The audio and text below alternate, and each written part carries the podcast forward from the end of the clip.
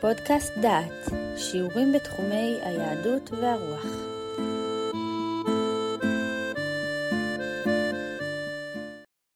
אתם מאזינים לפודקאסט דעת, לפרק בקורס רבי נחמן מברסלב, חייו וסיפוריו. אנחנו מקדישים עכשיו שלוש שיחות לבעיה עתיקה חדשה. מיהו נורמלי ומיהו משוגע? נשים את שלוש השיחות תחת הכותרת מסע אל גבול השפיות. נקרא סיפורים של רבי נחמן המתמודד עם הגדרת השיגעון. רב נחמן עצמו לא היה אדם קונבנציונלי. אני נמנע מלומר נורמלי. עשה מעשים בלתי רגילים, צבר התנגדות מצד חסידים שונים, ובראשם הרב המשפולה. היה חולה שחפת. כל אלה מעמידים את השאלה, האם צריך להיות כמו כולם? ואם אתה יודע שכולם טועים, מה עליך לעשות? השיחה הראשונה תהיה על בן מלך שהשתגע ועל הריפוי שלו, ונדון בשאלה אם הוא נורמלי או לא. בשיחה שאחריה נעסוק בהיסוס של מלך, שהוא צריך להחליט אם להשתגע יחד עם בני מדינתו, או להישאר נורמלי יחיד. והשיחה השלישית תהיה על אדם שלא האמין בשדים, ולבסוף קיבל תעודה של משוגע.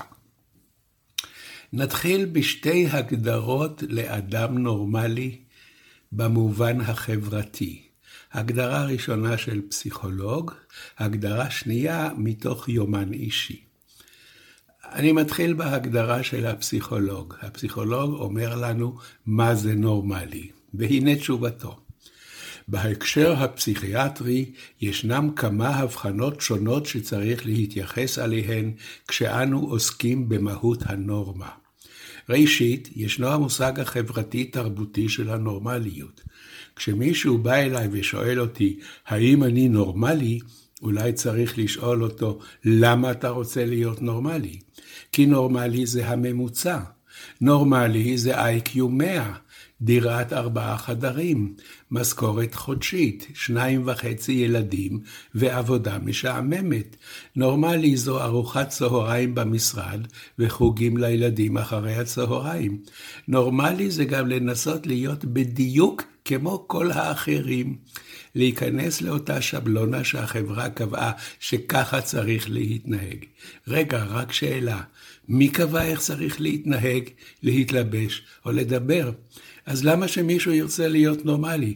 בבקשה, אל תקראו לנו נורמליים. זה על פי דוקטור ירדן לוינסקי. ועכשיו אתן לכם הגדרה של אישה צעירה, איך היא מגדירה נורמלי, וזה קטע מתוך יומן. מאז שאני זוכרת את עצמי, אני חיה עם התחושה שאני שונה, שאני לא כמו כולם. לא שאני מה שאנשים קוראים לו לא נורמלי, אלא שאני לא מה שאנשים מתכוונים במילה נורמלית. רק בשנים האחרונות התחלתי להבין שבעצם כולם ככה, שאין דבר כזה אדם נורמלי, כולנו שונים ומשונים, כל אחד בדרכו הוא. אבל מצד שני, יש אנשים כמוני שהם קצת יותר משונים. טוב, אולי, לא יודעת. אני יודעת שכשהייתי ילדה, הייתה לי תחושה ברורה של חוסר שייכות. הייתי מאוד מודעת להבדלים ביני לבין הילדים האחרים בבית הספר. הייתי מודעת לזה שההורים שלי זקנים. יחסית להורים אחרים, הם היו מבוגרים בהרבה. שהמשפחה שלנו פחות עשירה, ואין לי כל מיני דברים שלילדים האחרים יש. מנקודת מבט של ילדה שרצתה מאוד להשתייך, להיות מקובלת, ההבדלים האלה נראו לי אז מאוד מאוד משמעותיים. ואחר כך, בחיי כאדם בוגר, איכשהו מצאתי את עצמי תמיד ממלאה טפסים ומסמנת אחר בכל מקום. רק שכיום אני לא רואה זאת בהכרח כדבר שלילי. אני חושבת שהגעתי מתישהו לשלב בחיי, שבו הפסקתי להשתוקק כל כך להיות מקובלת בחברה היעני נורמלית, והתחלתי ללמוד לקבל את עצמי כמו שאני. סוף ציטוט מיומנה של אישה צעירה. עד כאן ההגדרות. אנו יוצאים למסע אל גבול השפיות והטירוף. מעשה מבן מלך שנעשה אינדיק. אינדיק זה תרנגול הודו, אבל יש גם שם של בני אדם אינדיק, ויש איזה אה, איש פוליטי בארצות הברית ששמו מרטין אינדיק. אנחנו לא מדברים עליו. מעשה מבן מלך שנעשה אינדיק.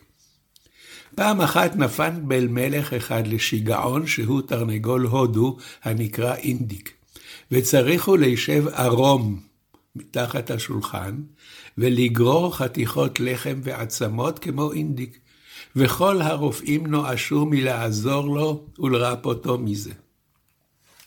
והיה המלך בצער גדול, עד שבא חכם אחד ואמר, אני מקבל על עצמי לרפאותו.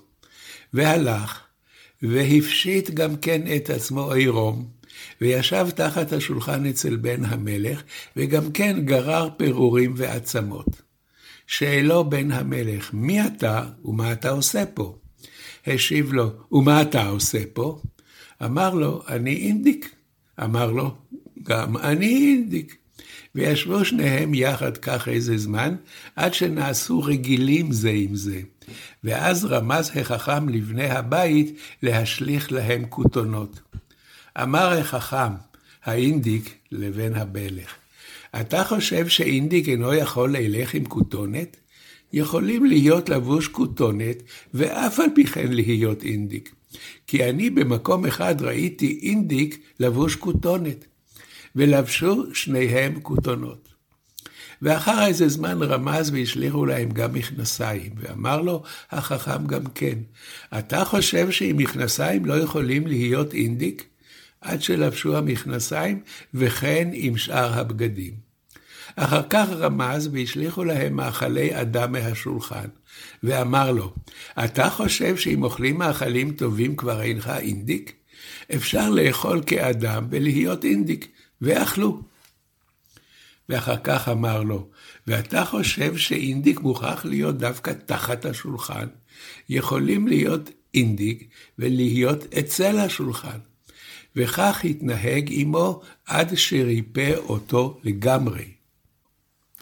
לסיפור הזה יש במסורת ברסלב סיום. הנה הסיום. הצדיק מתלבש בחומריות ומתנהג כבשר ודם כדי לקרב את הבריות לעבודת השם. המשפט הזה הוא משפט מאוד משמעותי. האיש המיוחד במינו, מורה, המורה לדורות, המורה לדור, הוא מתנהג כבשר ודם, דהיינו הוא מתנהג כמו כולם, כדי שהוא יוכל לדבר איתם, כדי לקרב את הבריות. הוא כמו החכם שיושב מתחת לשולחן, ולאט לאט משכנע את בן המלך שאפשר להיות משוגע בלבוש של בן אדם נורמלי. אנחנו מגיעים עכשיו לפרשנות של הסיפור, ונראה לאן יובילו אותנו הדברים. בן המלך מסמל את מי שעומד בנורמה, הוא פועל לפי מוסכמות, לפי תכתיבים. הוא תמיד מייצג את בית המלך, ולכן הוא נתפס כמי שאין לו זהות אישית. את רצונו ויכולתו להיות עני הוא מכר, מכר לבית המלוכה. אנחנו קראנו על הקשיים והמריבות בבית המלוכה הבריטי. כל מי שמצטרף למשפחה של המלוכה, מאבד את אישיותו הפרטית וחייב להתנהג כפי שמצופה מבן משפחת המלוכה. השיגעון הוא מסלול הבריחה של בן המלך. למשוגע מותר לעשות כרצונו. הוא פרש מהנורמה ואינו מחויב לה יותר. בגדים. בגדים הם סמל למעמד, למגזר. אתה יכול לדעת הרבה על אדם לפי הבגדים שהוא לובש. השולחן הוא המקום בו מתנקזים הנימוסים. האוכל הוא המפריד בין בני אדם איש מרעהו, ובין בני אדם לבעלי חיים. בן המלך מוותר על כל אלה. הוא לא צריך אוכל של קייטרינג ממסעדה מפוארת. מתחת לשולחן.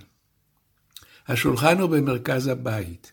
בן המלך יכל להתבודד בחדר צדדי. הוא במכוון יושב מתחת לשולחן, כדי להצהיר על המרד בתרבות שהוא נתן בה. תרנגול הודי הוא בעל חיים רעשני המראה את עצמו ומבליט את עצמו ומתקיף את הסובב אותו. ועכשיו אנחנו הולכים לבדוק את תהליך הריפוי. שמנו לב שהמרפא הוא חכם ולא רופא. הרופאים התייאשו מלרפא אותו. בהקשר זה מעניין לציין עוד פרט אוטוביוגרפי בחיי רבי נחמן. כאשר התגברה עליו מחלת השחפת, שהה מספר חודשים בעיר למברג, שהייתה עיר מפותחת ומרכזית עם רפואה מסודרת. השחפת הייתה אז מחלה חסרת מרפא, והרופאים לא הצליחו לעזור לו. רבי נחמן נואש מיכולתם של הרופאים, והוא כתב דברים קשים על הרופאים, הבטחותיהם ויכולתם. ויש מחסידיו הנמנעים אף היום מלקבל טיפול רפואי בגלל יחסו אז. החכם מזדהה עם בן המלך ומתנהג כמוהו. למרות זאת, גם כאשר הוא נמצא מתחת לשולחן, הוא מקיים קשר עם הנמצאים מעל לשולחן. הוא איש ביניים, מתנהג כמשוגע, אבל שומר על קשר עם העולם השפוי. מהו תהליך הריפוי? החכם, או הצדיק, לפי הנמשל, יורד לרמתו של בן המלך שהשתגע. משם הוא מושך אותו אל הנורמלי, אל התקני. ועכשיו אני רוצה לתת לכם קריאה בסיפור מאת הרב בני קלמנזון. הנה דבריו. מדוע בן המלך רצה להיות אינדיק? פעם אחת נפל בן מלך אחד לשיגעון. סתם. הוא לא שב ממלחמה, לא עבר תאונת דרכים ששינתה את חייו, אף לא נראה שהייתה לו ילדות עשוקה. אביו המלך אינו מנוכר לו, אינו שקוע רק בענייני מדינה, שהרי מסופר כי היה המלך בצער גדול מזה. למה נופל בן מלך לשיגעון? לבן המלך יש ליחוס, ביסוס כלכלי, ייעוד. אין לנו אלא להבין שלבן המלך יש צורך בסיסי וטבעי להיות אינדיק. כנראה שגם אם אתה בן מלך, גם אם נולדת לקדמה, לכבוד ולאושר, יש בך כמיהה ממוסה להיות תרנגול הודו. בן המלך ממצב את עצמו כאינדיק. כדי לשבת עירו מתחת לשולחן, כדי להיות ההפך הגמור מבן מלך. השולחן הוא טריטוריה של נימוסים והנהגות, small talk, ציוויליזציה. הלבוש הוא ההגנה שנתנה לנו הציוויליזציה. הלבוש והשולחן הם מרכיבים חשובים בתרבות האנושית. הם הדימוי שלנו, הפרסונה שאנו מציגים לראווה. הלבוש והנימוסים מודיעים לכולם מה אנחנו. בה בעת הם מסתירים את מה שאנחנו באמת. הלבוש והנימוסים מראים במקרה הטוב מה אנחנו רוצים להיות, ובמקרה הרע איך אנחנו רוצים להיראות. היום מייצרים תדמיות, והחברה שופטת אדם על פי התדמית שיצרו לו מעצבי התדמית. כל מי שלבושו ונימוסיו לא יישאו חן בעיני החברה, כל מי שיערער על הבון-טון ועל המיינסטרים, שקובעים כהני התדמית והנימוסים, הוא ינודה על ידי החברה, שופטיה וגדוליה, וגם הטוקבקיסטים שלה. הלבוש כבר אינו מגן, הלבוש קם על יוצרו, והיום האדם משועבד לתלמיד שבנה לעצמו. השולחן כבר אינו מראה רוחב דעת, אלא רצון ויכולת לבלוט ולהרשים. מתחת לשולחנה של הציוויליזציה מתגוררים אינדיקים, עלובי החיים והיחפנים, הלוזרים, ההומלסים, האנשים השקופים בהמוניהם. הם לא נהנים מפירותיה של הציוויליזציה, אבל גם אינם כבולים לאזיקיה. אמרו חז"ל, כל ישראל בני מלכים הם. בפירוש שלנו, כל ישראל ראויים ליפול למדרגת אינדיק. כולנו בני מלכים, כולנו תרנגולי הודו. אם ישראל אתה, ושורש נפשך הישראלית חיה בקרבך, חי בקרבך החשק לפשוט את לבושך ודימוסיך, וללכת אל עולמם של תרנגולי ההודו. מדוע לרפא את בן המלך? לשם מה צריך החכם להשתדל ולרפא את בן המלך? הרי האמת נמצאת מתחת לשולחן יותר מאשר מעליו. התשובה היא, כי גזרה חוכמתו של המלך, מלך מלכי המלכים, שיעבור האדם בפרוזדור של ייסורים, בעולם השקר והעמדת הפנים, כדי שיהיה שכרו מושלם בעולם האמיתי, ולא יקבל שכר שאינו מגיע לו, לחם חסד. על כן אין לראות את מעשה חכם היורד מתחת לשולחן כתרגיל טקטי גריידא. מן הסתם הביא המלך רופאים מומחים שהתמחו באסטרטגיות טיפוליות. מן הסתם ניסו להיות נחמדים ולגלות אמפתיה ליורש העצר. הם חקרו את ילדותו, את חלומותיו ואת הזיותיו.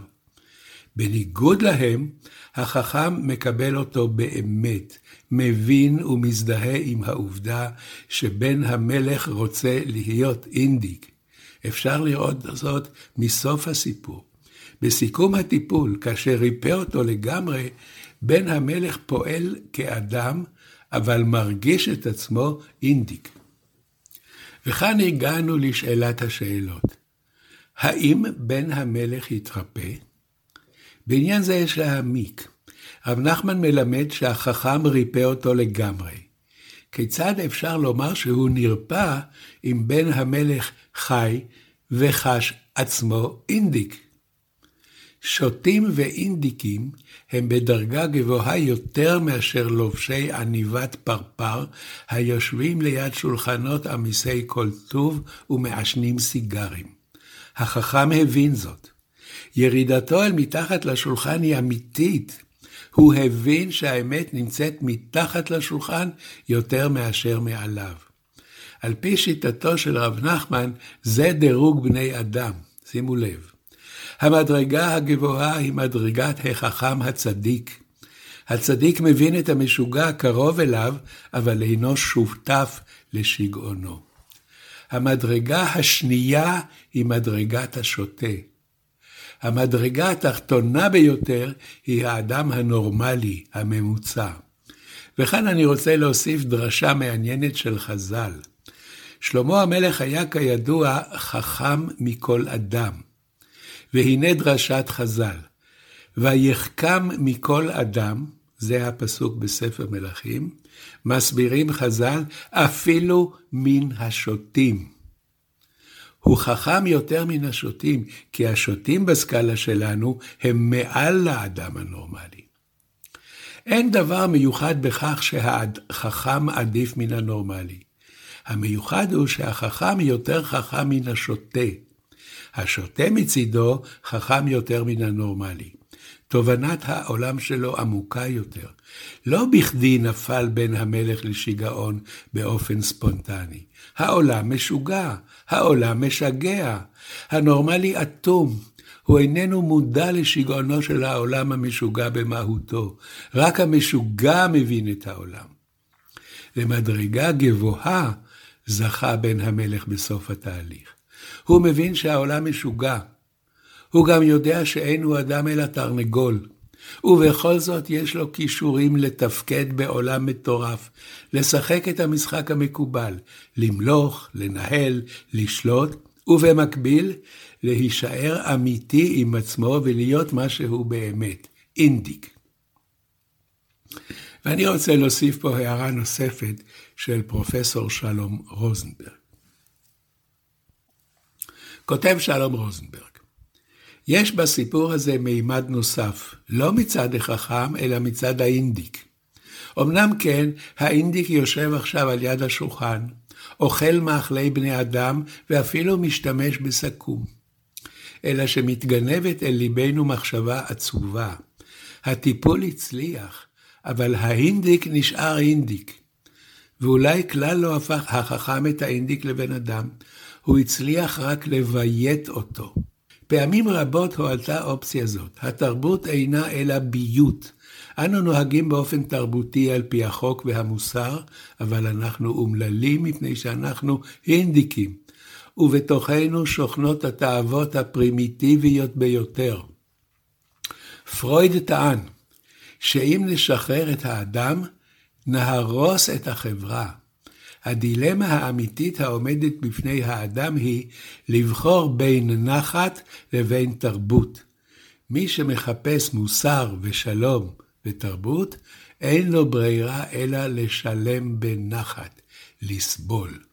ומול פרויד עמדו אלה שרצו את שחרור האדם.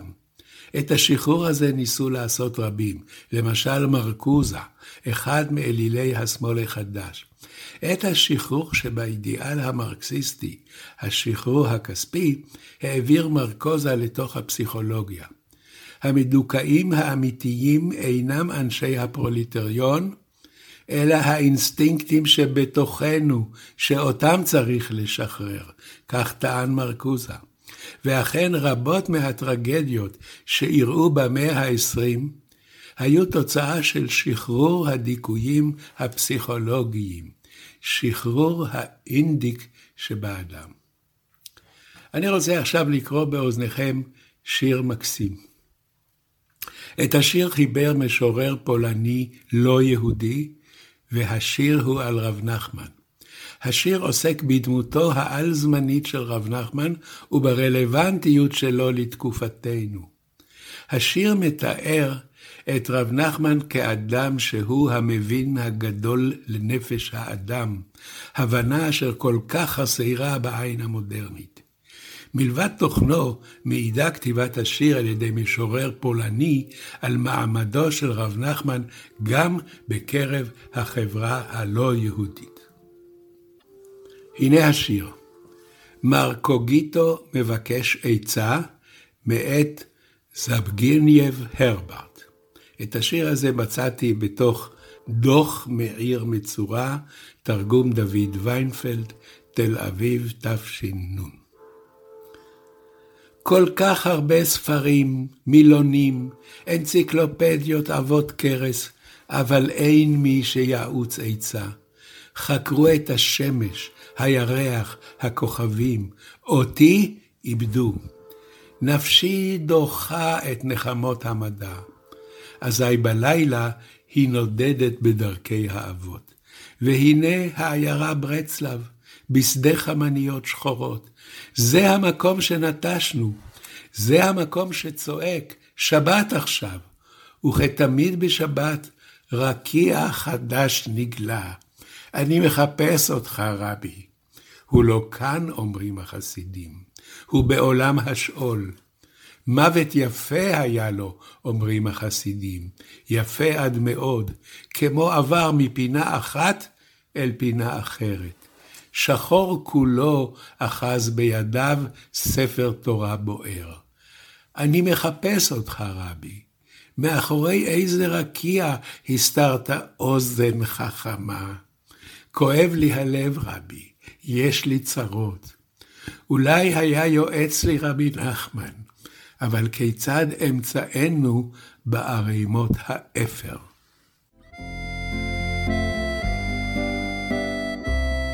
שמעתם שיעור מתוך הקורס רבי נחמן מברסלב, חייו וסיפוריו, מאת יהודה אייזנברג. את הקורס המלא ניתן לשמוע באתר דעת במדור פודקאסט.